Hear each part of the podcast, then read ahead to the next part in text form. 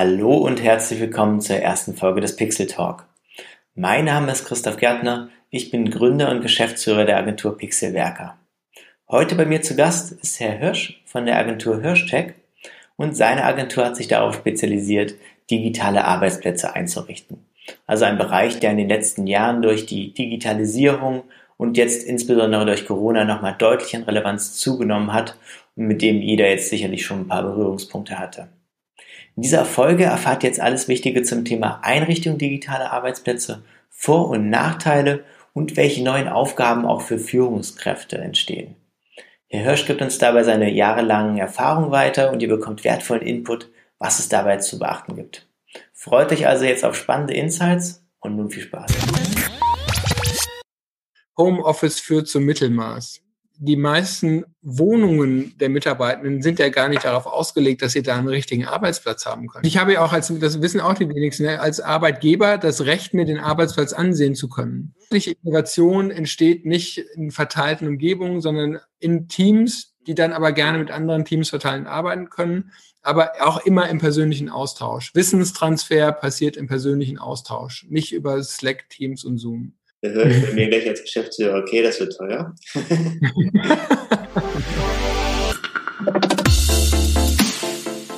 ja, hallo Herr Hirsch. Grüße Sie, Herr Gärtner. Vielen Dank für die Einladung. Sehr gern. Ich freue mich auf das Gespräch. Und ich würde vielleicht erstmal mit so einer Einleitung starten. Ähm, ich habe gelesen, Sie haben ja, sind schon relativ lange am Markt, betreuen viele Kunden ähm, vielleicht können Sie erstmal noch mal ganz kurz das Konzept hinter Hörsteck beschreiben, für die, die Sie jetzt noch nicht kennen. Sehr gerne. Wir sind eine, wir nennen das Full-Service-Agentur für digitale Arbeitsplätze. Ähm, das heißt, so einfach gesprochen, wir digitalisieren Kommunikation und Zusammenarbeit in Unternehmen. Mhm. Das heißt, achten darauf, dass ähm, Informationen äh, an die äh, richtigen Stellen gelangen, dann auch bauen solche Plattformen auf wie Intranet-Lösungen, und ähm, entwickeln mit den Kunden zusammen eben diese Konzepte für den digitalen Arbeitsplatz, um den Informationsmitarbeiter optimal in seiner Arbeit zu unterstützen. Das ist so das, was wir machen. Ähm, dabei wählen wir auch entsprechende Software für die Unternehmen aus, die passend ist, ähm, ergänzen bestehende Softwarelösungen dann auch um die passenden Komponenten, ähm, Design das dann betreiben auch für viele Kunden aus dem Mittelspannsbereich diese Lösung komplett selbst in einer Art Hirsch der Cloud, also in einer Private Cloud Lösung dann auch, mhm. ähm, so dass wir da eben so umfassend um diese Dinge, ähm, um diesen digitalen Arbeitsplatz das anbieten. Ähm, was wir immer feststellen auch ist, dass es nicht nur eine technische Komponente ist da, ähm, sondern eben auch vielfach dieses Thema Akzeptanz, Nutzung auch gefördert werden muss. Da haben wir auch eine eigene Kommunikationsberatung, die eben mit den Kunden zusammen für so eine tiefere Verankerung dieser Lösung sorgt. Also ein Nutzer muss kennen, dass es die Lösung gibt. Er muss sie nutzen wollen und er muss die richtigen ähm, Strukturen nutzen können dann auch. Und das ist eben so ein Verankerungsbereich, den wir auch mit anbieten. Und das macht diese 360 Grad aus unserer Perspektive aus. Ja, das klingt sinnvoll. Ich kann da vielleicht, also da fühle ich mich gleich an eigene Erfahrung auch erinnert, ähm, weil nicht immer alle Mitarbeiter sich natürlich freuen, wenn man neue Systeme einführt ja, da ist es natürlich wichtig, wahrscheinlich auch die Mitarbeiter oder alle halt abzuholen, alle Angestellten, weil das beste System nützt wahrscheinlich nichts, wenn es nichts genutzt wird. Also. Das stimmt, genau. Und für die Mitarbeitenden ist das halt ein System von vielen, was noch on top oben drauf kommt. Also die arbeiten, ich sag's mal als Beispiel jetzt in Outlook, ähm, im SAP, in verschiedenen Datenbanklösungen, dann auch in der Projektmanagement-Software, sehr viel mit Dateien, so dann sagt man ihnen so, wir haben jetzt noch das super Konzept für euch und hier kriegt ihr euren neuen digitalen Arbeitsplatz. Das ist für viele erstmal ein wahnsinniger Wandel, der ja da stattfindet dann auch. Und das wird oft unterschätzt, weil technisch wird es einfach ausgerollt. Aber für die Nutzer bedeutet es halt auch eine Änderung in ihren Verhaltensweisen. Dokumente nicht mehr per E-Mail zu verschicken, sondern in virtuellen Räumen zusammenzuarbeiten keine Excel-To-Do-Listen mehr zu schreiben, sondern das in so eine Art virtuellen Projektraum auch mit ähm, ähm, anzulegen und für alle auch transparent zu gestalten. Wir, die wir immer mit diesen Lösungen tagtäglich umgehen, für uns ist das nahezu selbstverständlich, aber für ja. über 90 Prozent der Mitarbeitenden in deutschen Unternehmen ist das was ganz Neues, eine ganz neue Erfahrung. Und ähm, die muss man halt begleiten. Ansonsten ist es einfach nur eine Lösung, die losgelöst im Raum rumsteht, aber trotzdem nicht genutzt wird.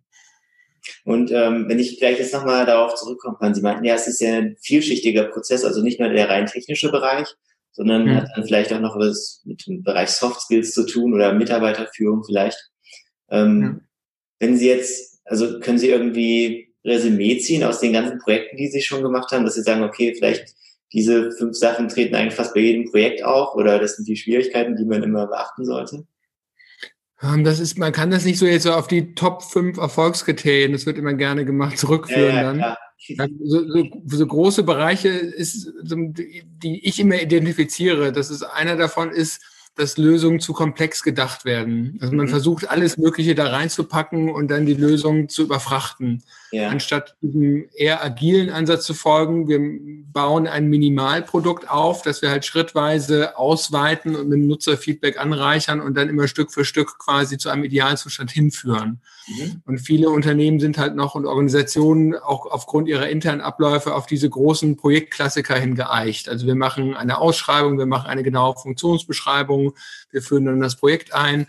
Und das widerspricht eigentlich den modernen Projektmanagement-Ansätzen und auch diesem agilen Entwicklungsansatz. Also das ist so ein wesentlicher Erfolgsfaktor oder auch wenn man das anders formuliert, Fehler, den ich so sehe.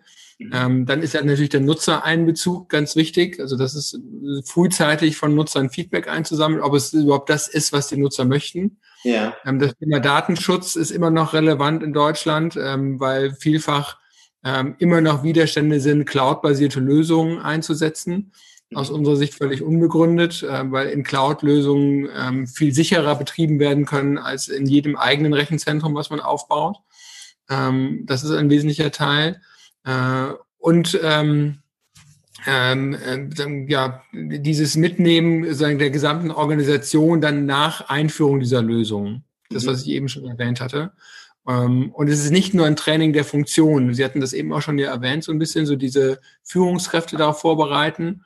Wir nennen das so ein bisschen die digitale Fitness der Organisation zu steigern. Also ich muss Führungskräfte ja befähigen, dass sie jetzt auf einmal ein Team, was völlig virtuell arbeitet, führt und über diese Werkzeuge auch führt. Also sowas, was wir jetzt hier machen, so ein Video-Interview, ja. ein Mitarbeitergespräch über diese Kanäle zu führen und dann die richtigen Tonalitäten zu finden. Das ist ganz anders. Also da muss man ganz anders, ganz andere Fähigkeiten entwickeln. Und ähm, das ist, das wird auch, auch noch unterschätzt, ne? Nach dem Motto, wir haben jetzt Teams, wir haben Zoom, wir haben Slack, dann nutzt ihr doch, das ist doch toll, wieso arbeitet ihr nicht vernünftig damit? Das funktioniert halt so nicht. Da muss man die Organisation ganz anders mitnehmen und mitentwickeln dann. Mhm. Verstehe. Dann haben Sie jetzt aber ja trotzdem schon, waren ja doch, glaube ich, fast fünf Sachen. Ja, ähm, hat ganz gut geklappt. Ähm, ja. Ich würde vielleicht auf den einen, auf den ersten Aspekt nochmal eingehen. Das hat, glaube ich, auch so ein bisschen das Vorgehen beschrieben. Das erinnert mich so ein bisschen an die Softwareentwicklung. Da arbeiten wir auch in dem Bereich agil, waren früher auch eher nach einem statischen Anforderungsmodell gearbeitet. Ähm, das erinnert mich so ein bisschen daran. Das heißt also, so ist jetzt auch, wenn Sie ein Projekt umsetzen, gehen Sie dann auch davor, Sie ähm, schauen am Anfang, was ist notwendig und entwickeln das dann langsam oder vielleicht können Sie das mal beschreiben.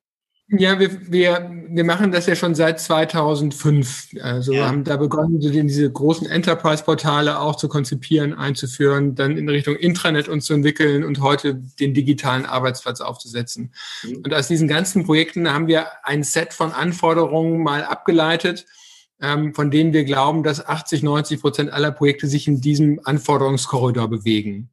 Ähm, weil wir haben festgestellt, einfach, es kommt immer wieder, man macht zehn Fokusgruppen im Unternehmen, sieben Fokusgruppen, 20 Fokusgruppen und es kommen eigentlich immer ähnliche Ergebnisse raus. Mhm. So, das heißt, wir sind eigentlich dazu übergegangen, mit diesem Standard, mit einem bestimmten Standardansatz an Anforderungen reinzugehen und schon mit einer vorkonfigurierten Lösung in die Unternehmen zu gehen, zu sagen, wenn Sie ein Intranet oder einen digitalen Arbeitsplatz für Ihre Umgebung brauchen, analysiert man kurz, welches, welche Werkzeuge sind für Sie die richtigen. Das ist nicht nur eins, sondern ist so ein Set von Werkzeugen dann, von digitalen Werkzeugen. Und diese konfigurieren wir nach unserem Anforderungskatalog, den wir abgeleitet haben aus den Projekten schon mal vor. Mhm. So dass man halt nicht so, ich nehme erstmal Anforderungen auf, dann beschreibe ich die, dann stimme ich die nochmal ab. Das kann man machen, aber aus unserer Sicht führt das nicht zum wahnsinnig anderen Ergebnis, als sozusagen so ein vordefiniertes Set zu nehmen. Ja, verstehe ich. Und damit, mhm. Genau, und damit beginnt man dann mal erstes Nutzerfeedback einzuholen, weil das sind schon Lösungen, die kann man schon wirklich anfassen und damit schon ein bisschen arbeiten. Mhm. Und dann gibt's halt wirklich diese klassischen Erweiterungen, wo man sagt, na ja, wenn wir das System jetzt noch anbinden müssen ähm, oder diese Spezialfunktion, die muss halt noch entwickelt werden dazu zusätzlich, sonst können wir nicht live gehen. Das sind valide Dinge, die dann halt on top oben drauf kommen. Und diese, das wird dann halt auch im agilen Ansatz gemacht, dass man sagt, man macht so eine Basissoftware, Basiskonfiguration und setzt in Sprintphasen dann später halt dann die nächsten Anforderungen dann um und hat immer eigentlich so ein nutzbares Set an, an Funktionen und Produkten, die man dann für die Mitarbeiter ausrollen kann. Ja. Das ist so der Ansatz, den wir eigentlich sehr erfolgreich in den letzten fast schon zwei, drei Jahren hin aufgesetzt haben. Das klingt wirklich ziemlich stark nach Scrum, wenn ich das so höre. Ja, ist so dann, aber wobei der Anfang halt nicht so ist, ich fange nicht auf der grünen Wiese an, ja, das äh, das ist, sondern ich habe halt irgendwie so gesagt, so, das klingt jetzt so ein bisschen nicht arrogant, aber so, so in unserer sagen, Weisheit haben wir halt aus den ganzen Projekten irgendwann mal diesen, diesen Set von Anforderungen, ähm, das Set abgeleitet ja. und glauben, dass wir damit starten können. So, und wie gesagt, in der Regel funktioniert das auch so. Ja, also es klingt auch so, als würde es Sinn machen, weil dadurch, dass ich schon die ganze Erfahrung haben von vielen Projekten und es dann immer Überschneidungen gab. Ja. Denke weil ich, das auch das, das, Feedback der, der, der, der Kunden ja von uns, die sagen, sie haben das jetzt schon so lange gemacht und sind Spezialist, sie müssen doch wissen, wie das geht. So, und dann kann man natürlich so starten. Ähm, das andere ist natürlich, machen wir auch noch solche Fokusgruppen und diese, diese Workshops drumherum, um eben ähm, dieses berühmte Buy-in der Anwender zu erzielen. Das heißt, um so nicht eine Lösung jetzt einfach nur so losgelöst mit einem Kernprojekt entwickeln und dann ausrollen, mhm. sondern schon frühzeitig in die Kommunikation starten. Da kommt was Neues, das sieht so und so aus. Testet das doch schon mal. Wie ist euer Feedback dazu? Und dann hat man halt eine ganz andere Akzeptanz, wenn man das von Beginn an, an breite, auf breitere Füße stellt. Und dafür nutzen wir halt dann auch solche Formate wie so Fokusgruppen, Online-Meetings, ja. jetzt verstärkt eben in Corona-Zeiten dann auch um es eben auf eine breitere Basis zu stellen. Aber eben nicht mehr, um das 200 Seiten Lasten- und Pflichtenheft abzuleiten und zu schreiben. Also das ist aus unserer Sicht nicht mehr zielführend. Okay, das heißt, ähm, wenn ich es nochmal zusammenfasse, Sie starten quasi schon mit dem Anforderungskatalog, den Sie aus der Erfahrung heraus jetzt schon haben als Grundlage, ja. entwickeln daraus vielleicht dann MVP von den notwendigen Funktionen und gehen dann relativ ja. schnell direkt äh, mit den Mitarbeitern ins Gespräch, ob das Fokusgruppen sind oder erste Tests und genau. schauen halt ähm, auf der einen Seite, welche Funktionen sind notwendig und werden genutzt. Aber auf der anderen Seite hat das halt auch den Aspekt, das erinnert mich so ein bisschen an Change Management, halt die Leute halt schon zeitig ins Boot zu holen, damit die Akzeptanz für die Nutzung dann später steigt. Das auch, genau. kann ich aus Erfahrung sagen, also wir hatten mal vor zwei, drei Jahren auch Bitrix, hatte ich da mal eingerichtet als Intranet-Lösung und habe das dann mal allen vorgesetzt die Begeisterung können Sie sich ja vorstellen. ähm, da habe ich dann auch gelernt, dass das so alleine erstmal nicht klappt. Ja, genau. Und dass man halt schon langsam was halt ja. einführen muss und halt gemeinsam entscheidet, wie das benutzt wird auch. Genau, weil das war dann ihr ja. Bitrix, aber nicht das der Mitarbeitenden. Also von der, das ist, da muss man halt darauf achten, dass es halt nicht so wie als die, die Top-Down-Entscheidung von oben einschwebt. Und dann so, jetzt sind wir aber ein Social Workplace oder ein Digital Workplace, der uns allen helfen soll, aber da wurde jetzt einsam entschieden, dass ihr das nutzen müsst. Das widerspricht sich ja auch in der Weise. Genau, hat deswegen auch nicht funktioniert, ist eingeschlafen, dann haben wir es im Endeffekt wieder gelöscht. Also ja, ja. war dann im Endeffekt so eine Art gescheitertes Intranet-Projekt. Ja.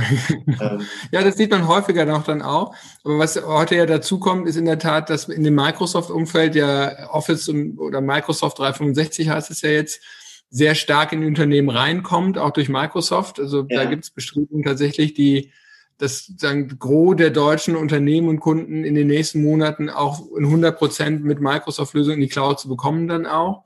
Ähm, und das ist natürlich das ist so ein Werkzeugset, was jetzt da entsteht mit Teams, mit den ganzen Werkzeugen im SharePoint-Umfeld, mit der Power-Plattform in Microsoft, äh, mit der man halt solche Dinge sehr schnell auch lösen kann, dann, ähm, mit dem man eben solche digitalen Arbeitsplätze auch sehr stark ähm, aufsetzen kann. Und da ist immer so ein, so ein das Mitspiel der, der Hersteller. Der Hersteller hat eine bestimmte Softwarestrategie jetzt, der bringt die in den Markt rein. Wir arbeiten mit diesen Lösungen dann auch und setzen darauf auf so dass sich das von, von den beiden Seiten her entwickelt. Unternehmen möchten was, die Hersteller bringen ihre neuen Technologien rein ähm, und dann kann man das beides nutzen, das Momentum, um da solche Lösungen aufzusetzen. Ja, und wenn Sie jetzt schon Microsoft Teams ansprechen, dann bietet sich die Frage natürlich an, es gibt ja haufenweise Anbieter am Markt. Ja. Ähm, können Sie da eine Handvoll aufzählen, die vielleicht für die meisten auch, vielleicht aus der Erfahrung heraus, ähm, für die meisten Unternehmen relativ gut passen oder erweiterbar sind? Jetzt von solchen Lösungen. Also genau, also das ist jetzt, also das war jetzt ja schon ein Softwareanbieter, also wenn Sie Microsoft ja. ansprechen. Ja. Ähm, also das ist, was wir eben sehen, ist, wenn man jetzt mal so von den, vom, vom einzelnen Mitarbeiter ausgeht, der heutzutage in einem Unternehmen arbeitet, der arbeitet mit zwei, drei Kernanwendungen und mhm. überwiegend immer noch mit Mails und Dateien. Mhm. Also wenn man Mitarbeitenden heute seine Mails und seine Dateien wegnehmen würde, könnte er nicht mehr arbeiten. So, das heißt, ja. ja, ja. Das heißt, alles, was, was so ein bisschen darauf rund um Kommunikation und ich sage es bewusst jetzt mal so plakativ, Dateiarbeit ausgerichtet ist mhm. und eine Organisation von der Abteilungsarbeit oder von der Projektarbeit ermöglicht, rund um diese Komponenten Kommunikation, Austausch und Dateiarbeit, hat eigentlich einen großen Erfolgsfaktor in Unternehmen. Jetzt mal konträr gesprochen, es gab früher Lösungen von diesen Wiki-Plattformanbietern, besonders Atlassian ja auch, ja. weg von der Datei hin zum Wiki. Mhm. Es hat nicht funktioniert. Natürlich für ein Wiki in einer bestimmten Anwendungs, in einem bestimmten Anwendungsszenario, Handbücher, gerade im IT-Umfeld, Qualitätsmanagement-Handbücher, werden vielfach noch in Wikis auch geschrieben. Aber wie immer noch, das Gros der Mitarbeiter arbeitet mit Dateien und Mails. So, das heißt also, solche Plattformen wie Teams, wie Slack, die funktionieren halt, weil sie sich darum orientieren dann auch. Und das ist halt immer ein sehr, sehr, sehr vielversprechender Ausgang, wenn man sich solche Lösungen für sich konzipiert und auch auswählen möchte. Ja. Nun sehe ich Slack oder halt solche Chatsysteme, also wir haben selbst auch eins im Einsatz. Ähm, Finde ich super praktisch, auch für den Austausch. Was ich da halt vielleicht schwierig finde, ist, dass halt dann doch zu häufig, also aus meiner Perspektive, das als Mail-Ersatz benutzt wird. Dann wird halt die Datei nicht mehr per E-Mail an den Kollegen geschickt, sondern ganz kurz per Slack. Und der nächste Kollege, der die Datei sucht, findet sie natürlich dann trotzdem nicht mehr. Also ich weiß nicht, ob Sie da auch solche Erfahrungen gemacht haben und ja. Ja, das stimmt. Und da muss man halt so Ordnungsprinzipien gemeinsam sich erarbeiten, ähm, dass man halt bewusst sagt, so wie sieht unsere Abteilungsarbeit oder Projektarbeit jetzt neu aus? Also ja. wir schicken halt, das sind so ganz einfache Regeln, die man sich dann gibt. Wir schicken keine Datei mehr per E-Mail oder irgendeinem anderen System, sondern nur noch Links. Genau, das zu den Dateien. Mhm. Zu den Dateien. Also die liegen irgendwo virtuell zentral ab für alle erreichbar und ich verschicke halt nur noch Links. Also mhm. sei es das per Chat-System, per sagen, sagen Mail oder auf sonstigen Bereichen dann auch. Das ist so das Erste. Das Zweite ist, dass man sich so Transparenzregeln schafft. Und das haben wir bei uns zum Beispiel auch so gemacht. Wir haben gesagt, es ist für alle alles offen erstmal. So, mhm. und nur in wohlbegründeten Bereichen schließen wir digital die Dinge ab. Also im Personalbereich, weil halt nicht alle Mitarbeiterdaten frei verfügbar sein dürfen, auch gesetzlich nicht. Logisch, ja. Im Accounting-Bereich, weil sensible Abrechnungs- und ähm, Ergebnisdaten da liegen. Im Geschäftsleitungsbereich, weil halt da Strategien vorbereitet werden, die erstmal in dem Führungskreis debattiert werden. Aber alles andere ist komplett frei. So, das heißt, wir, wir haben keine Zugriffsbeschränkungen zwischen Projekten, zwischen Abteilungen dann auch, sondern wir sind sagen als transparente Organisation so aufgebaut, dass wir dass die Dinge untereinander teilen können. Mhm. So, und wenn man sich solche Prinzipien schafft, das muss jetzt nicht unbedingt dieses Transparenzprinzip sein, aber sehr plakativ diese Dinge erstmal aufstellt, dann kommt man in diese virtuelle Arbeit langsam rein. Aber ansonsten haben Sie recht, transportiere ich das, was ich bisher gemacht habe, einfach eins zu eins auf die neuen Werkzeuge. Genau, und das ist halt das Problem. Also nur, Sie haben das ja vorhin schon angesprochen, nur vielleicht das Tool einführen, reicht halt noch nicht. Absolut, genau. Genau, It's also just a tool. Beispiel dafür. Aber das ist interessant, also ähm, wenn ich jetzt ein bisschen aus dem Nähkästchen plaudere, also wir haben auch eine Cloud intern und da haben wir auch Ordner, die sind im Endeffekt alle offen, außer genau diese Ordner, die Sie angesprochen haben. Mhm. Also den Personalbereich haben wir geschlossen, Geschäftsführung und natürlich dann den Finanzbereich. Genau, das ist das. Und der Rest muss nicht so abgeschlossen werden. Da muss man nicht auch, auch nicht so größere Debatten um Berechtigungskonzepte führen dann auch. Also das ist für uns auch mal auch für mich so ein Indiz, als ich früher diese Workshops noch von Beginn an auch selbst gemacht habe, auch, da kam der Kunde dann und gesagt, wir möchten ein völlig transparentes Social Intranet aufbauen. Mhm. Aber hier haben Sie schon mal unsere Anforderungen für die Berechtigungsstrukturen, das waren dann 20 Seiten. Da hat man gesagt, so, das kann nicht funktionieren. Wie soll teilen und transparent zusammenarbeiten, was Sie als oberstes Projektziel definiert haben, mit einer sehr detaillierten Berechtigungsstruktur zusammenhängen? Also das funktioniert nicht. Ja. Da merkt man schon, dass auch, da haben sich aber mittlerweile auch die Unternehmen gewandelt, dass sie halt situativ Dinge regeln, aber ansonsten die nicht notwendigen Bereiche auch offen lassen. Ja, das ist, glaube ich, notwendig. Also wenn es halt dann wieder zu, zu komplizierte Berechtigungskonzepte gibt, wird es im Endeffekt die, Arbeitswahrscheinlich, äh, die Arbeitsweise wahrscheinlich einfach nur hemmen. Und so ein genau. einfaches Konzept ist dann wahrscheinlich halt schlüssiger für alle. Genau, ja. Und so durch solche digitalen Arbeitsplätze, auch das ist ja schwierig, also auch wenn man solche Werkzeuge jetzt mal weg von dem einzelnen Werkzeug sich ähm, das vorstellt, mhm. das ist ja auch ein, erstmal ein Konzept. Also ein digitaler Arbeitsplatz ist so ein Schlagwort. Ja. Wenn Sie im Unternehmen oder auch auf der Straße 15 Leute fragen, kriegen Sie 15 verschiedene Antworten. Richtig. Ne, also für den, der jetzt wie wir mehr so in Projekten arbeitet, ist das eine ganz andere Umgebung als für jemanden, der in der Sachbearbeitung in der Versicherung arbeitet oder im Ingenieur, also im Entwicklungsbereich eines Automobilherstellers oder irgendwo als äh, sagen Fahrer, Busfahrer bei einem Stadtwerk unterwegs ist. Ja. Das heißt, sagen, das ist eine völlig andere Ausprägung, sind völlig andere Werkzeuge teilweise auch und eine ganz andere Herangehensweise, wie Informationen weiterverarbeitet werden und auch benötigt werden. Und deswegen ist es für uns immer wichtig, dass wenn man solche Projekte startet, der digitale Arbeitsplatz, wir wollen den einführen, der hat ganz verschiedene Facetten und da brauche ich auch eine gewisse Offenheit, um verschiedene Ausprägungen dafür zu nutzen. Also für den einen rankt sich das um Teams herum, ne, also Microsoft Teams, das ist dann der digitale Arbeitsplatz mehr für den Information Worker für den Außendienstmitarbeiter, der hat halt sein Smartphone und sein Tablet vielleicht und braucht da die wichtigsten Informationen drauf und das ist ein digitaler Arbeitsplatz. Für einen Autoverkäufer, der sozusagen im Servicebereich oder im, im, ähm, im Verkaufs- in der Verkaufsfläche arbeitet, der zwei, drei Kernsysteme und dann ist das sein digitaler Arbeitsplatz. Und das dann diese Profile rauszuschälen und für die jeweiligen wichtigsten Zielgruppen dann eine optimale digitale Arbeitsumgebung zu schaffen, ist eben weit mehr als einfach nur eine, eine Suite einzuführen wie Slack oder Teams. Mhm. Das ist dann im Endeffekt nur noch das Werkzeug für die Umsetzung zum Schluss. Genau, und dann aber auch nur für eine Zielgruppe. Ja. Also wie gesagt, wir haben Kunden, die sind so heterogen, da haben halt 30 Prozent nur einen PC, der Rest arbeitet draußen im Feld, Servicetechniker, Vertriebsmitarbeiter, was auch immer. Und da kann ich nicht das alles über einen Kamm stellen und sagen, ich führe jetzt Teams ein, das ist der digitale Arbeitsplatz. Also da ja, gehe ich völlig am, mhm. am Bedarf der, der Mitarbeitenden vorbei. Ne? Ja. Das heißt, das gehört dann im Endeffekt auch so ein bisschen zu den Leistungen von Ihrer Agentur, das gemeinsam mit dem Kunden halt zu erarbeiten, oder? Absolut, genau. Also erstmal sich auch Informationsströme anzusehen, was brauchen die Mitarbeiter dann tatsächlich da auch und wie verarbeitet der Informationen. Also nehmen wir jetzt mal das Beispiel Außendienstmitarbeiter der ist halt draußen, ich sag's jetzt mal bewusst so, im Feld, so hat sein iPad, Telefon, vielleicht ein Laptop. Ja. Also was kriegt der für Infos? Wo hat er Schwierigkeiten, Informationen aus einer Zentrale zu bekommen? Welche Informationen spielt er zurück? Braucht er vom Kunden? Spielt an den Kunden weiter? Und wie ist dann seine optimale Arbeitsumgebung dafür?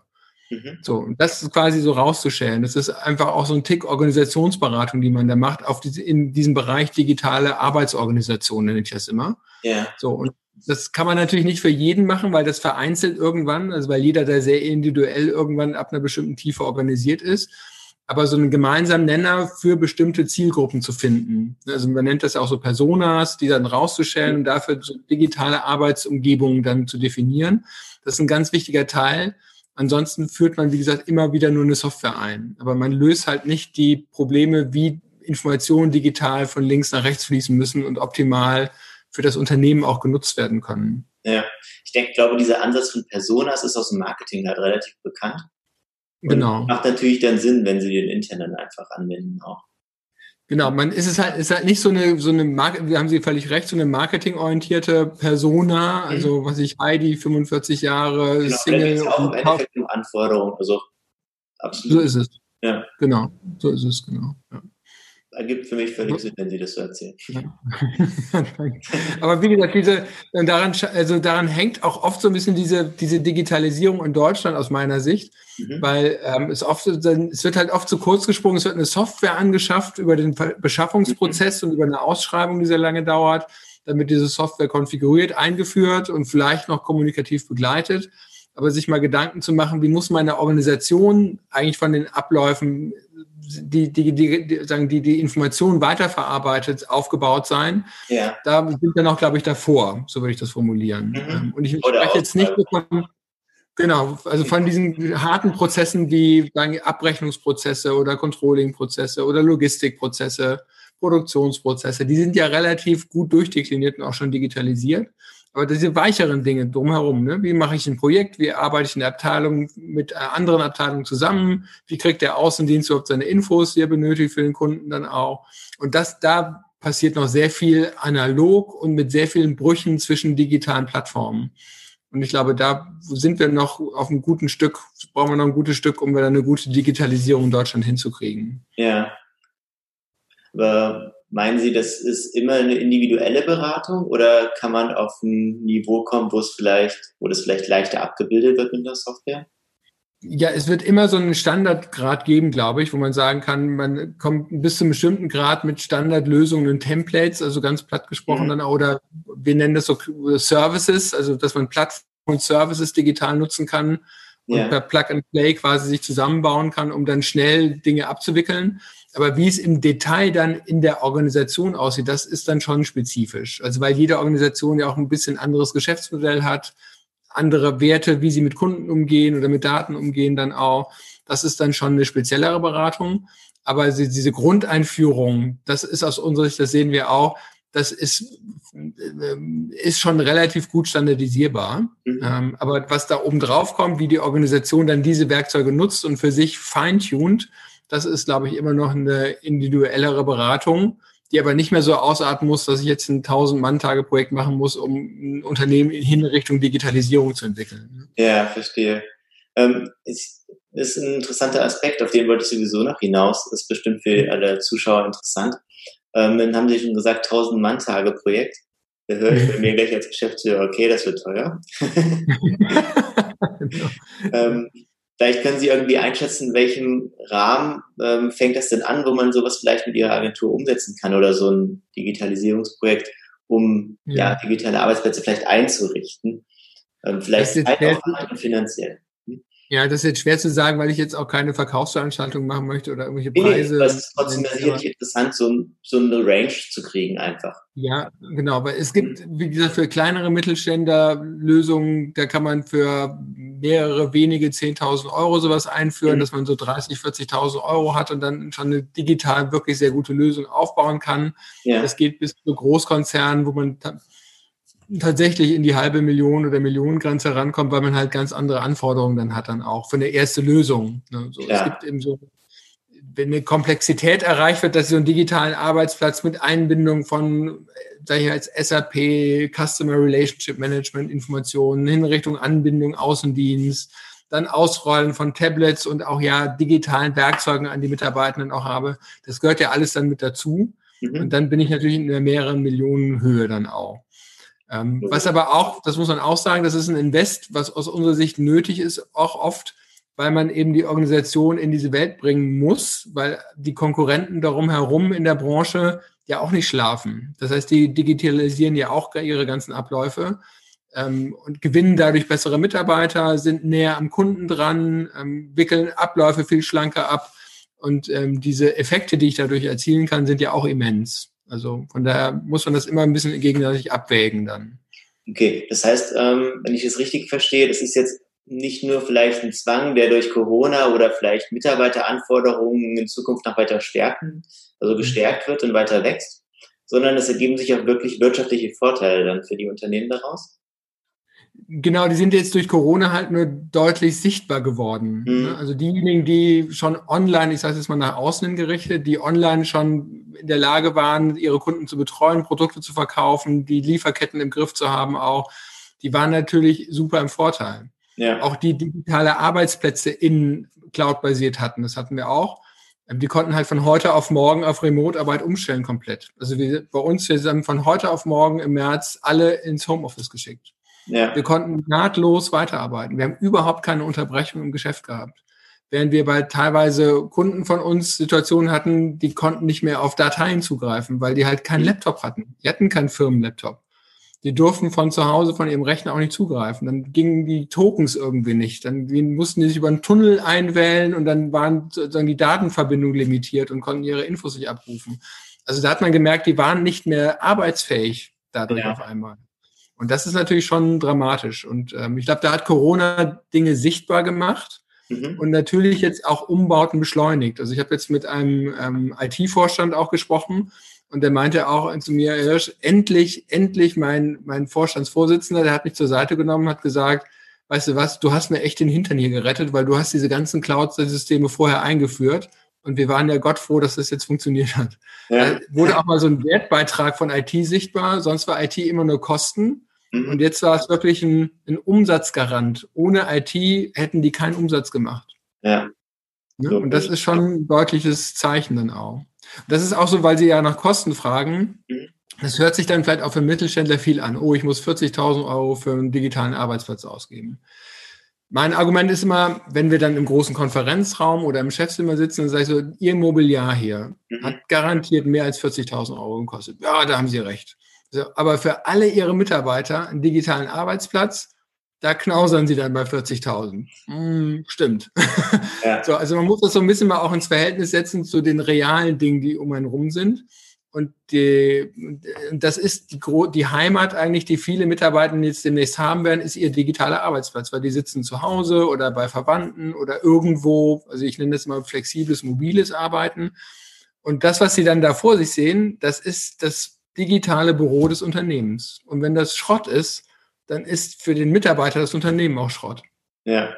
Muss das mal so sehen, weil das hat ja keine tollen Büroräume mehr um sich rum, dann der Mitarbeitende. Ja, ja, ich würde halt jetzt dann, ich hätte noch einen anderen Ansatz gehabt für mich persönlich. Ich hätte jetzt gerechnet, okay, wenn meine Mitarbeiter jetzt alle irgendwie drei, vier Monate zum Beispiel gar nicht arbeiten können, Mann, was das kostet im Vergleich zu den Investitionen.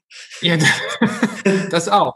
Das auch, das natürlich auch. Das ist also nicht nur das Mobiliar, sondern selbst wenn die Effizienz vielleicht nur um 20, 30 Prozent sinkt, also wenn man sich das schon über ein Jahr ausrechnet, ähm, ja, ja. Kosten der schnell wieder drin. Ja, genau. Und vor allen Dingen, also das, was auch in dieser, in dieser, wenn man in diese Prozess- oder Organisationsberatung reingeht, ja. was man immer sieht, also die größten Fehler in Abläufen passieren nicht, weil die Mitarbeiter nicht geschult sind, sondern weil die Mitarbeiter die falschen Informationen haben. Die haben falsche Daten einfach. So, und dadurch passieren Fehler. So, mhm. und die Fehler wieder nachher rauszuholen aus dem System und den Abläufen, ist sehr, sehr aufwendig. Das heißt, wenn man investiert da rein, dass die Mitarbeiter die richtigen Informationen zur richtigen Zeit bekommen, minimiert man Fehler, senkt Kosten, erhöht die Qualität. Ja. Das ist eine ganz einfache Rechnung. So, und das ist ja, das rechtfertigt oft auch solche Projekte, Digitalisierung von Abläufen, den richtigen Arbeitsplatz bereitstellen, damit ein Mitarbeiter vernünftig digital arbeiten kann.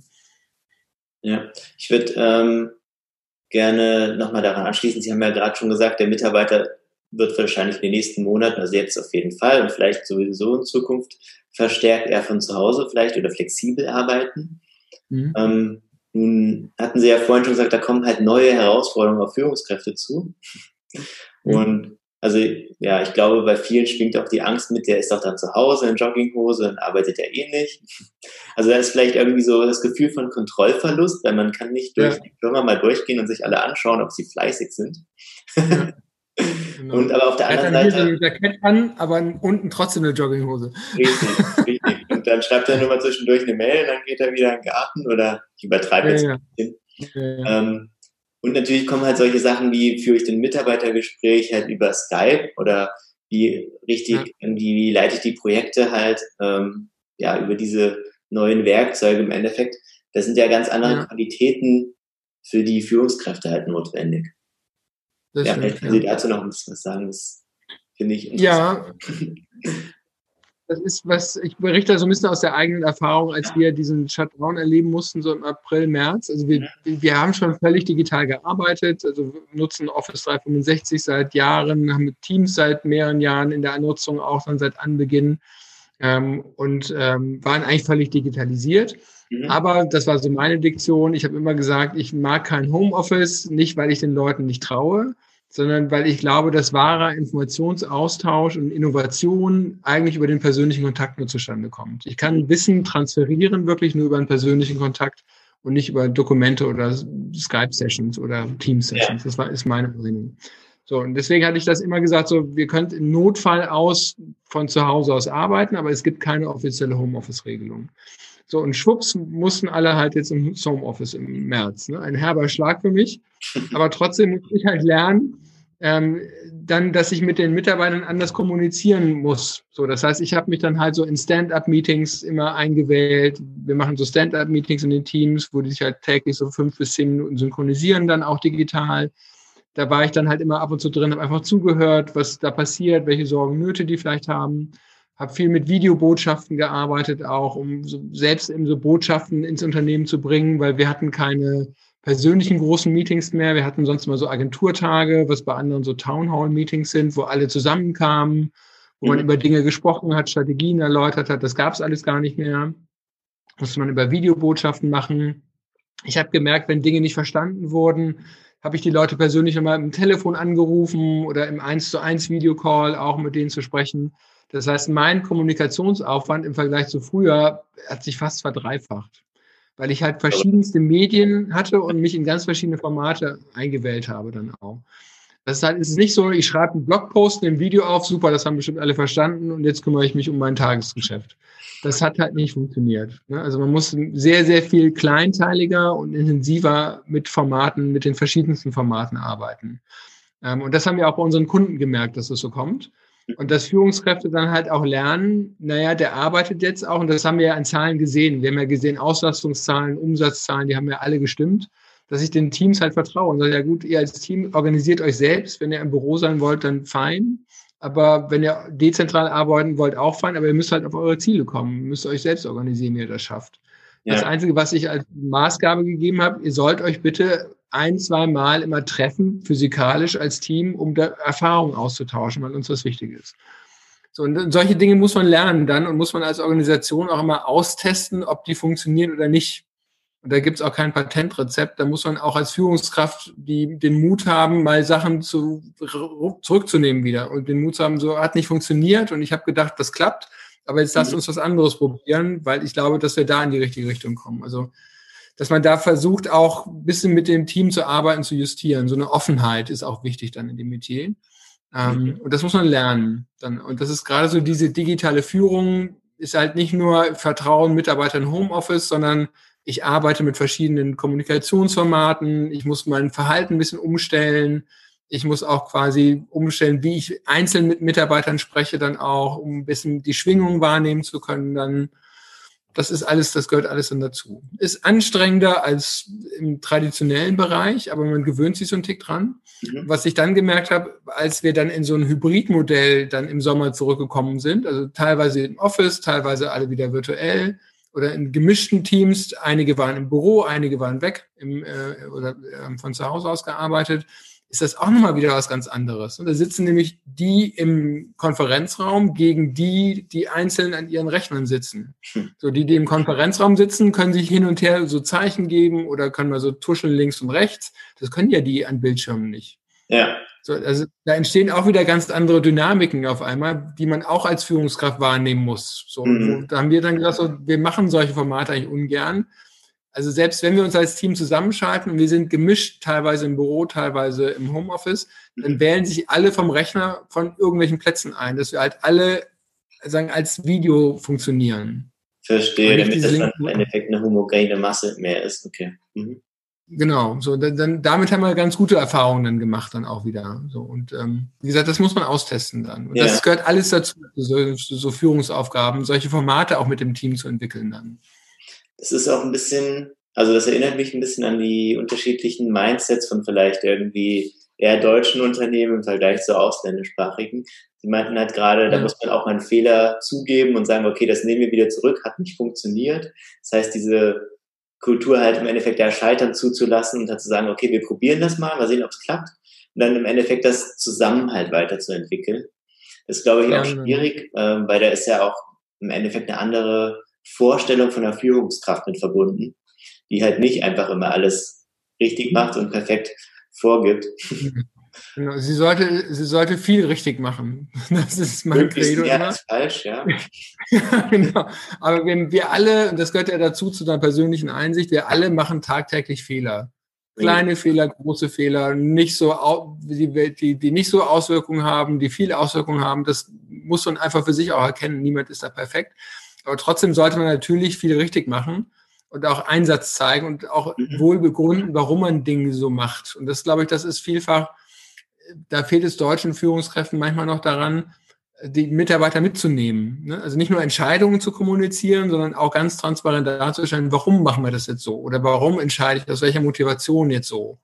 Mhm. Und ähm, das ist ja auch nochmal eine Hintergrundinformation, die man vielen mitgeben sollte und die wichtig ist gerade auch, wenn sich alle gar nicht mehr so sehen. Also wenn dir dieser Flurfunk ja ein bisschen wegfällt, auch für die Führungskraft, die kann halt nicht im Flur noch justieren, ne? also ein bisschen durch Einzelgespräche. Ja. Da muss halt möglichst viel transparente Hintergrundinfos geben, damit die Entscheidung für alle glasklar nachvollziehbar ist.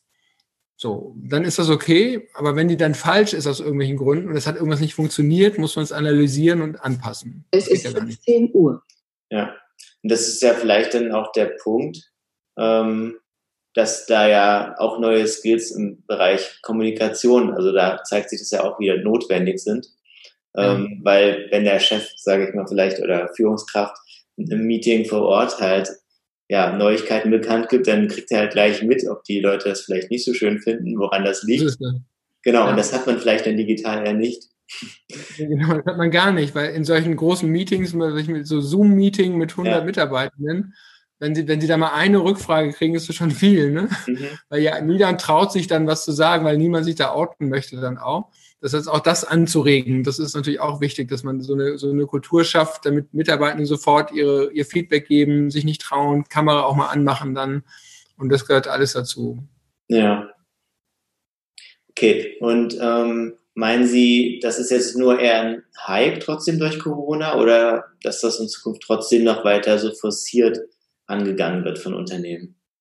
Also das, die jetzige Arbeitsform wird uns nicht verlassen. Also, mhm. weil ich glaube, alle haben gelernt, dass es ja auch große Vorteile hat. Mhm. Also ich bin flexibel in meiner Einteilung, wenn man jetzt nicht gerade Homeschooling mit betrachtet, das war ja für mhm. viele der Albtraum, weil sie Kinderbetreuung und Arbeiten und Haushalt ja. irgendwie hinkriegen, alles parallel hatten. Aber wenn ich das in normalen Zeiten habe, hat das enorme Vorteile. Also Verluste durch Anfahrten zum Arbeitsplatz werden minimiert, also dass Zeit einfach auch besser genutzt werden kann dann auch. Reisekosten werden gespart. Ähm, ich kann trotzdem vernünftig arbeiten. Mitarbeitende kriegen privat und sagen Arbeitswelt ein bisschen besser auch vielleicht auch miteinander abgestimmt. Diese Vorteile wird man nicht vermissen wollen. Gleichzeitig werden wir diese Situation, wie sie jetzt haben, glaube ich, das ist ja auch die Vorhersage, die Bill Gates vor zwei, drei Jahren getroffen hat, es wird Pandemien geben. Mhm. Das ist die erste, die wir jetzt erleben. Aber es gab schon immer welche, spanische Grippe. Es gab immer irgendwelche Wellen an Krankheiten, die über die Welt hinweggerollt sind. Und die werden durch die Globalisierung ja nicht zwingend weniger. Aber wir haben halt die Infrastruktur mittlerweile als Menschen aufgebaut, die damit, zu, dass wir damit umgehen können, dass wir halt nicht zusammenbrechen in unseren Wirtschaftsabläufen. Und das, glaube ich, ist das, was viele jetzt erkannt haben. Und in, deswegen werden viele Organisationen das weiter vorantreiben. Da bin ich mir ganz sicher. Und auch da wieder, um den Bogen zum Anfang zu kriegen, die Hersteller werden das ja auch weiter vorantreiben. Also Microsoft geht komplett in die Cloud. Die Konferenzlösungen wie Slack, wie äh, Zoom, wie Teams äh, sagen, entwickeln sich sehr viel stärker jetzt auch und kommen an den Markt. Die Mitarbeiter nutzen das alles. Die Unis und Schulen gehen in diese Welt rein und bilden die jetzigen, also die, die nächste Berufsgeneration ja schon so aus. Das wird nicht weggehen. Ja. Ich denke auch, dass das von der Mitarbeiterseite her vielleicht auch zu so einer Art ja, Druck kommen kann, weil die sich natürlich auch daran gewöhnen und die Vorteile halt sehen. Absolut, ja. Ähm, aber jetzt haben wir viel über die Vorteile geredet. Sehen Sie noch Nachteile? Wie gesagt, der Nachteil ist eindeutig, also Innovationskraft, das ist meine persönliche Meinung, seit die ich mir über die vielen Berufsjahre jetzt aufgebaut habe. Ja. Wirkliche Innovation entsteht nicht in verteilten Umgebungen, sondern in Teams, die mhm. dann aber gerne mit anderen Teams verteilen arbeiten können, aber auch immer im persönlichen Austausch. Wissenstransfer passiert im persönlichen Austausch, nicht über Slack, Teams und Zoom. Ja. Wirklich ja Wissenstransfer, nicht Informationsaustausch, muss man immer unterscheiden. Ähm, das ist ein Nachteil oder eine, eine Schwäche, die durch kompensiert werden muss und da, wo persönliche Meetings immer noch wichtig sind dann auch. Ähm, was auch noch, was wir erkannt haben, ist, dass so ein normales Tagesgeschäft wunderbar digital über solche Lösungen abgebildet werden kann. Sobald aber ein Prozess links und rechts Unschärfen hat und Sie nicht mal schnell über den Schreibtisch fragen können, wie geht denn das jetzt nochmal und wen muss ich Ihnen jetzt gerade anrufen, um das zu lösen, dann fängt in so einer komplett verteilten Umgebung das große digitale Rumfragen an. Ja. Und da sind irre Ineffizienzen, weil ich dann nicht weiß, wen soll ich denn überhaupt ansprechen, dann werden falsche Entscheidungen getroffen dann auch, weil man die Info vielleicht nicht hatte dann. Und das ist halt, da fehlen halt diese Nuancen, von, die von 90 zu 100 Prozent wichtig gewesen wären.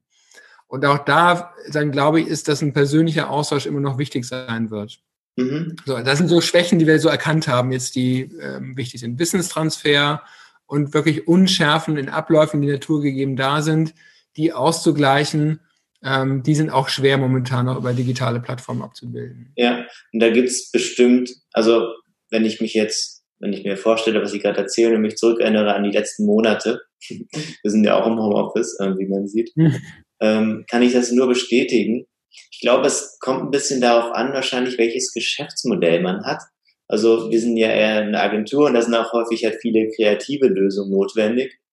Und das ja. also, sehe ich genauso wie Sie. Das passiert halt eher in einem Brainstorming, wenn dann alle in einem Raum sitzen, diskutieren am Whiteboard und dann malt man was auf und fand, kriegt er halt fantastische ja. Ideen und entwickelt halt irgendwas viel schneller. Und das ist ja. halt digital alles ein bisschen schwieriger. Und ich glaube, das Problem ist gerade, also jetzt wenn man jetzt mein Geschäftsmodell sich anschaut oder vielleicht auch ihres, ja. Ähm, dass halt das ein sehr starkes Projektgeschäft ist und da lassen sich wahrscheinlich Prozesse ja. relativ schwer standardisieren, weil jedes Projekt halt doch immer ein bisschen unterschiedlich ist. Also wenn wir jetzt das Beispiel mit dem Autohaus nehmen, dann lassen sich wahrscheinlich diese Prozesse stärker standardisieren, als es zum Beispiel ja. in Ihrem oder meinem Geschäftsmodell möglich ist. Ja, das stimmt, genau. Also dadurch, dass wir halt so einen standardisierten Ansatz entwickelt haben, ist es bei uns wieder ein bisschen okay. einfacher. Wenn ich aber bei Ihnen, stimme ich absolut zu, dieser sehr kreativlastige Bereich, mhm. das ist halt schwer, ne? weil da ist auch die Kundenanforderungen sind immer anders, man muss ja. sich darauf einstimmen, man muss viel brainstormen, auch sich mit Kunden sozusagen abstimmen, dann immer Ideen entwickeln. Da gibt es jetzt schon eine schöne Lösung, dass ich eben so digitale Whiteboards habe, rumskribbeln kann, auch mit ganz verschiedenen arbeiten kann. Wir haben jetzt auch ähm, so einen äh, Visionsprozess ähm, mit dem Impulse Verlag zusammen gemacht, mhm. wo wir halt rein digital als Geschäftsführung gemeinsam ein Leitbild für die nächsten Jahre entwickelt haben, haben dann halt auch digitale Werkzeuge, die digitale, also so ein Miro-Board ähm, gehabt, äh, wo wir Ideen entwickelt haben, bewertet haben dann auch. Das geht schon bis zu einem bestimmten Maße. Aber das hat halt auch dadurch funktioniert, dass wir uns als Geschäftsleitung, als Team auch immer sehr gut kennen und persönlich sehen. Und dann mhm. kann man das auch mal schnell digital abwickeln dann auch. Ähm, aber da finden wir, glaube ich, so einen Weg, so als, als Community, dass wir das vernünftig aufsetzen können dann. Ich denke auch, also das ist halt ein Prozess, also selbst das befindet sich in einem Prozess, dass man halt immer stärker halt solche Prozesse ja. halt digitalisieren kann. Ja, genau. Halt besser wird. Ja. Genau. Aber ich habe neulich ein sehr, schön, äh, sehr schönes Zitat aus einer Zeitung, hat ein sehr bekannter deutscher Architekt mhm. der seine Mitarbeitenden alle wieder aus dem Homeoffice in dieses Architekturbüro geholt hat, gesagt, Homeoffice führt zum Mittelmaß. Mhm. Das ist dieses, was Sie gesagt haben, so die wahre Innovation und das, was mich zum Marktführer macht oder was mich sagen, wirklich gegenüber anderen auszeichnet, das entwickle ich nicht im Homeoffice. Mhm. Daran glaube ich, daran glaube ich persönlich nicht. Deswegen, Würde ich sofort unterschreiben, sehe ich auch so. Also wie Sie es gesagt haben, diese 90 Prozent schafft man, aber um noch die letzten 10 Prozent halt wirklich jetzt richtig gut ja. zu machen, ist halt einfach dieser Austausch mit, hey, schau mal, wie findest du das? Und das ist halt alles, das sind halt Hürden, wenn das digital ist, weil es muss ich erstmal eine Nachricht schreiben, auf das Feedback warten und so zeige ich das halt ganz kurz meinem Kollegen, der neben mir sitzt und ja. der Austausch ist viel einfacher und natürlicher. Ja, genau. Und diese digitalen Meetings, die sind halt immer sehr getaktet, immer mhm. sehr schnell an der Agenda entlang und da gibt's halt kaum links und rechts also gibt es nicht dieses, wir machen mal Smalltalk, wenn wir im Konferenzraum mhm. stehen, äh, dann spricht man über Ideen, ach Mensch, das wusste ich ja gar nicht, das ist ja interessant. Ja. Da geht im Gehirn ja auch nichts los, sondern ich ackert meine Agenda ab.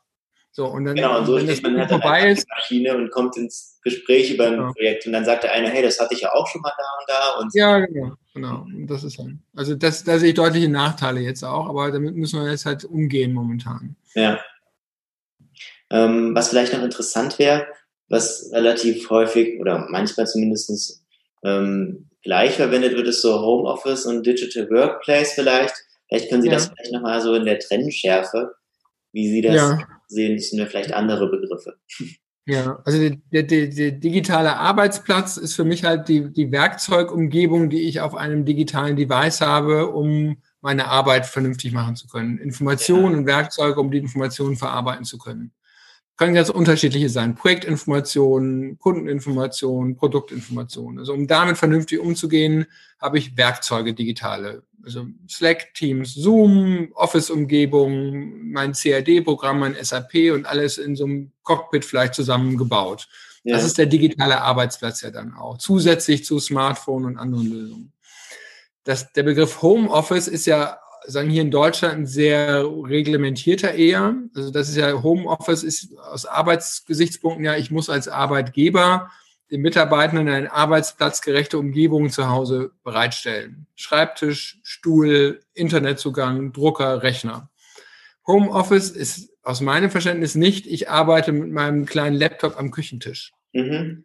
Da würde jeder Betriebsrat und jeder Arbeitsschutz sagen, mm -mm, das ist kein Homeoffice, mit dem du drei Monate jetzt arbeiten musst. Aber wahrscheinlich häufiger, als man vermutet, oder? Genau, weil das unterschätzen viele. Die nehmen aber diese, sagen, im Büro haben sie höhenverstellbare Schreibtische, weil sie sagen, oh, mein Rücken tut weh und ich brauche einen großen Monitor, sonst kann ich nicht arbeiten. Und ähm, das ist halt, wenn die halt zu Hause sitzen und im Laptop arbeiten, das ist kein Homeoffice. Also ich nenne das immer das flexible Arbeiten. Mhm. Ein hybrides Arbeitsmodell. Diejenigen, die das machen wollen, das sagen wir auch, macht es, aber wir als Unternehmen bieten euch offiziell kein Homeoffice. Ich statte euch nicht zu Hause aus. Wenn, kommt ins Büro. Wenn solche Notsituationen sind wie jetzt zu Corona-Zeiten, ähm, da haben wir auch gesagt, jeder hat einen ordentlich dimensionierten Laptop, nicht zu klein, dass er halt arbeiten kann. Büros waren ja weiterhin offen, also mit den Regelungen, die wir getroffen haben dann auch. Ähm, wenn ihr Monitore braucht, Drucker braucht, kommt ins Büro. Mhm, okay, das heißt, es ist also dann, weil es kein Zwang ist, bieten Sie ja, genau, genau. ergonomische Arbeitsplätze halt mit allen Bedingungen halt im Büro an. Genau, also wir sind halt auch jetzt nicht groß, also wir sind jetzt kein Weltkonzern, wo ich sagen kann, ist mir egal, ich schicke alle ins Homeoffice und die kriegen ja. die Top-Ausstattung, sondern wir müssen als Agentur ja mit 100 Mitarbeitern auch darauf achten, dass wir unsere Kosten im Griff haben. Also das kann ich jetzt nicht für alle ein Homeoffice einrichten. Klar. Das funktioniert nicht. Ähm, also muss man andere Modelle finden dann auch. Also von daher ist das eine ganz deutliche Abgrenzung. Ähm, Organisationen, die dann wirklich auf Homeoffice aufgebaut sind, die sagen, wir haben gar kein Büro oder nur so einen kleinen Hub, wo wir halt einfach uns zu Meetings treffen. Aber die Kosten für die Arbeitsplätze, die lagere ich halt aus und dann zahle ich halt keine Miete mehr, sondern statte jeden mit einem Heimarbeitsplatz aus. Das ist dann wirkliches Homeoffice. Was ich aber erkannt habe, auch jetzt in den Gesprächen mit den Mitarbeitenden, die meisten Wohnungen der Mitarbeitenden sind ja gar nicht darauf ausgelegt, dass sie da einen richtigen Arbeitsplatz haben können. Richtig, haben, ist es in der Küche oder im Bett. Eben, ja, die haben einen offenen Wohn-Essbereich, ja.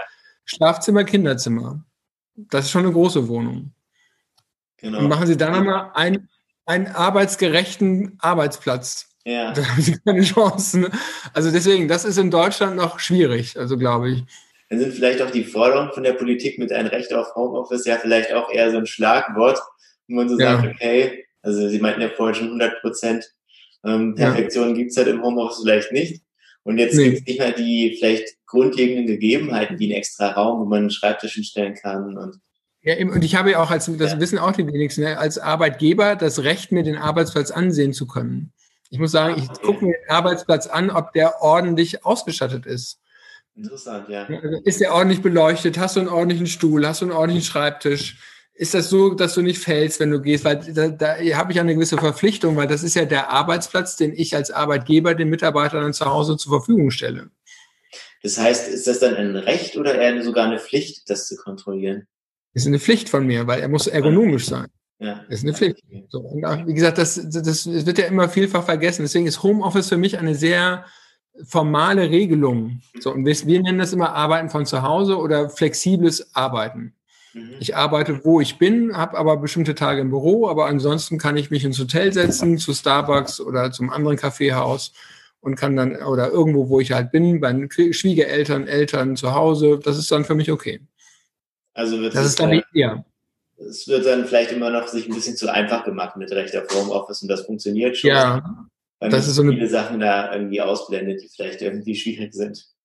Ja, genau. Und was ist denn, wenn der Mitarbeiter im Homeoffice arbeitet und dann sagt, ich will aber jetzt irgendwo dahin gehen und will von da aus arbeiten? Also ich gehe zu den Schwiegereltern, weil die auf die Kinder aufpassen. Da hat er ja mhm. kein Homeoffice. Hat er da auch ein Recht auf dem Arbeitsplatz? Also das ist alles sehr, sehr unausgegoren. Deswegen sage ich immer, flexibles Arbeiten, ja, wunderbar, da unterstützen wir auch alles. Deswegen ist Digitalisierung auch wichtig. Aber wir für uns haben die Entscheidung getroffen, wir haben noch Büros, die genutzt werden können. Wie das weiterentwickelt wird, das wird noch eine spannende Zeit jetzt, weil das sich auch im Umbruch befindet, wie Büronutzung überhaupt stattfindet dann auch. Ja, das stimmt. Es wird ja jetzt häufig als Argument benutzt, dass die Unternehmen ja total viel Geld sparen, was natürlich, finde ich, Quatsch ist, weil die haben natürlich nicht alle ihre Büros gekündigt sofort. Genau, ja weiter. Also. Ja, das, das fand ich auch spannend. Wie kriegen wir aus einem zehn Jahre laufenden Mietvertrag raus? Also. Ja hat, hat man sich teilweise hat sich das die Politik und Presse ein bisschen einfach gemacht mit der Rechnung, dass die Firmen ja total viele Millionen an Mieten jetzt sparen. Nein, nein, ähm, das ist vielleicht ist das perspektivisch ja. mal irgendwann so in Zukunft, aber aktuell ja, genau. gar nicht. Nein, nein, weil die werden ja weiter aufrechterhalten, die Büros. Ja. Richtig, genau. Ähm, vielleicht können Sie noch ähm, eine Sache zum Schluss zusammenfassen, die Sie vielleicht noch allen Unternehmern mit auf den Weg geben wollen. Mhm. ähm, für den Digital Workplace, wenn man sich jetzt überlegt, okay, vielleicht richten wir sowas auch auf Dauer ein, nicht nur zu Corona-Zeiten? Ja. Für mich ist, wenn man solche Dinge angeht, die erste Basis cloud-basierte Lösungen einführen. Mhm. Das ist immer noch ähm, für viele, gerade mittelständische Unternehmen, immer noch eine, sagen, ein, eine Vorbehalt, ein Vorbehalt da, solche Lösungen zu nutzen aus Datenschutzgründen ähm, oder äh, Sicherheitsgründen. Cloud-basierte Lösungen ist das A und O für solche digitalen Arbeitsmodelle, so wie wir sie eben diskutiert haben, in verteilten Umgebungen. Ähm, das schafft Flexibilität, senkt Kosten aus meiner Sicht auch und ermöglicht eine sehr schnelle Einführung von solchen Lösungen dann. Ähm, dann das Weitere dann ist, sagen, sich die richtigen Werkzeuge von Beginn an zu überlegen. Also, wie sehen meine Arbeitsprofile aus? Was brauchen die Mitarbeiter überhaupt? Wie verarbeiten sie digitale Informationen? Und daraufhin schlank zu starten ähm, und das von da aus mit Nutzerfeedback weiter auszubauen. Das ist sozusagen so eine Kurzzusammenfassung, die ich allen mit auf den Weg geben würde. Um, digitaler Arbeitsplatz ist nicht eine Technologie nur, sondern ist sagen, hat ganz verschiedene Komponenten, eine technische Komponente, eine organisatorische Komponente, hat eine, eine, eine digitale Fitness in der Organisation, die ich damit erreichen muss, dann auch. Das sind alles machbare Dinge, die man auch angehen kann und die auch einen jetzt nicht jahrzehntelang beschäftigen, aber die wichtig sind, dass man die ganzheitlich im Blick hat und nicht halt nur eine digitale Infrastruktur bereitstellt. Das ist so, so eine wesentliche Quintessenz. Das ist für mich auch jetzt aus dem Gespräch mit Ihnen die größte Erkenntnis, was man vielleicht schon so unterschwellig gespürt hat, dass halt das nicht ausreicht, nur irgendeine Software zu nehmen. Und dann hat man auf einmal einen digitalen Arbeitsplatz und alle werden schon irgendwie damit zurechtkommen, genau. funktioniert. Genau. Ähm, genau, also da gibt's ein sehr, ist ein sehr vielschichtiger Prozess, wo es relativ viele Sachen zu beachten gibt und wo auch neue Prozesse halt dazukommen, wo vielleicht sich auch Kommunikation komplett ändern kann. Ähm, genau. Ja, wo es sich vielleicht auch lohnt, es soll keine Werbeveranstaltung sein, aber wo es sich vielleicht auch lohnt, bevor man vielleicht zu viel Zeit verschwendet oder Geld, ähm, da ja natürlich einen Experten dazu zu holen, gerade wenn man vielleicht ja. irgendwie ein bisschen größer ist. Ja, sehe ich auch so. Und es geht dann schneller und wie gesagt, die, der Einbezug der Experten ist heute nicht mehr so dramatisch, wie es zu früheren Zeiten war. Okay. Ja, Herr Hirsch, vielen Dank für das Gespräch. Sehr gerne, hat mich sehr gefreut, war ein sehr interessantes Gespräch für mich hat auch. Mich auch sehr gefreut. Und ja, dann wünsche ich Ihnen noch einen schönen Tag und ja, viel Spaß. Danke. Büro. Ihnen auch. Danke. Tschüss. Ja, und da ist auch schon wieder die erste Folge unseres Pixel Talk vorbei. Ich hoffe, ihr konntet einiges mitnehmen und wertvolle Insights gewinnen. Schreibt mir doch in die Kommentare, was eure Erfahrungen sind mit digitalen Arbeitsplätzen, vielleicht was ihr für Vor- und Nachteile seht. Und ich freue mich natürlich über jedes Abo des Kanals, damit ihr auch die zukünftigen Folgen nicht verpasst. Bis dahin, euer Christoph. Ciao, ciao.